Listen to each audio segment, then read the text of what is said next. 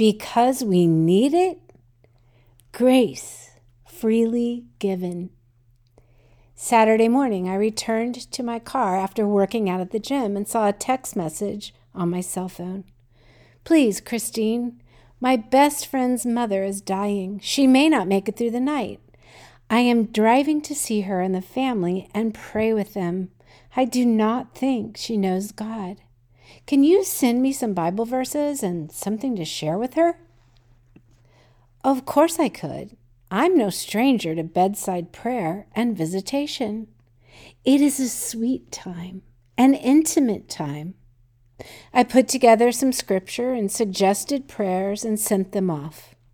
I prayed along with my friend that the mother would be coherent enough to hear what my buddy had to share with her, and then continued to pray for him throughout the day and into the evening. About 10 p.m., I got a text message from him that our prayers had been answered. She had heard him, and the whole family had been comforted as well. I just had to call and hear more. He was exhausted, but jubilant, realizing what God had used him to do. God had used him to extend his grace to the dear woman, bringing her and her family the peace of God. And so we consider Paul's words We urge you not to receive God's grace in vain. Now is the time of God's favor.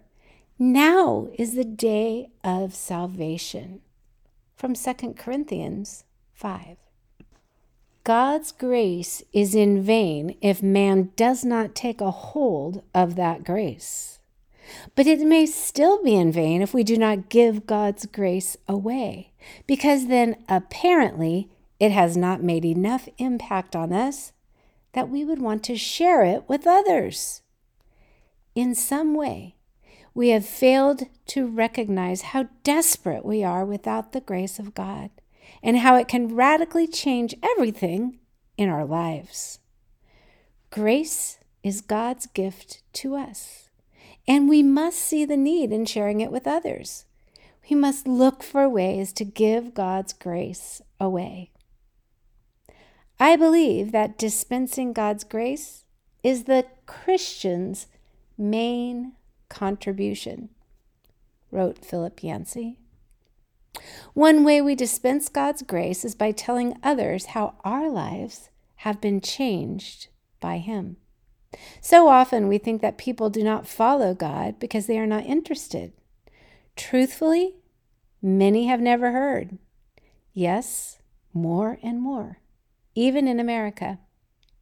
I'll never forget when I asked a neighborhood friend who was attending my Bible study what she thought about Jesus. She said, Well, really, I am new to all of this. Thinking she meant new to Bible study, I asked, Did you grow up with faith? no, and actually, this is the first time someone has told me about Jesus and what he did. I probably did not guard my shock very well. Oh, friends, we must share what we know and have experienced. Paul, but how can they call on him to save them unless they believe in him? And how can they believe in him if they have never heard about him? And how can they hear about him unless someone tells them? And how will anyone go and tell them without being sent? That is why the scriptures say, How beautiful are the feet of messengers who bring good news. Romans 10, verses 14 and 15. How else can you offer God's grace, especially when unsure of what to say? Let's say it is a work colleague, or a parent on your boys' basketball team, or a neighbor who is going through a difficult time. Pray faithfully for the guy. Invite her to some place she will hear of God's wonderful works. Extend kindness and generosity to him. Be quick to forgive, ready to believe the best in others. I'm sure there are a myriad of other ways to extend the grace of God to people. The main thing is to start thinking about it and then begin to do it. Let us not take God's grace in vain. Come on, let's grow in it. Then let's let it overflow from us to others. What do you say? Ah, oh, we must tell them about Jesus.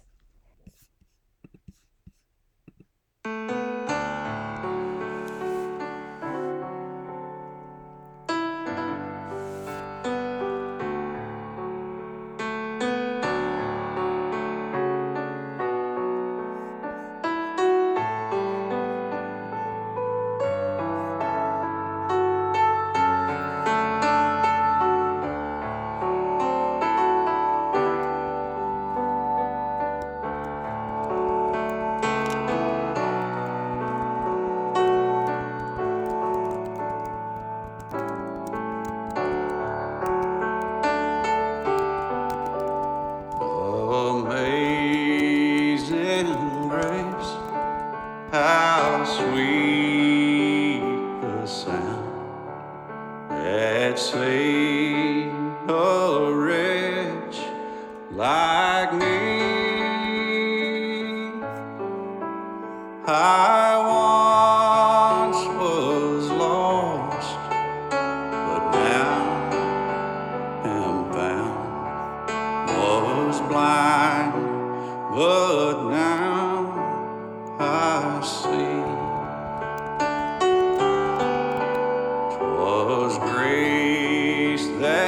tall.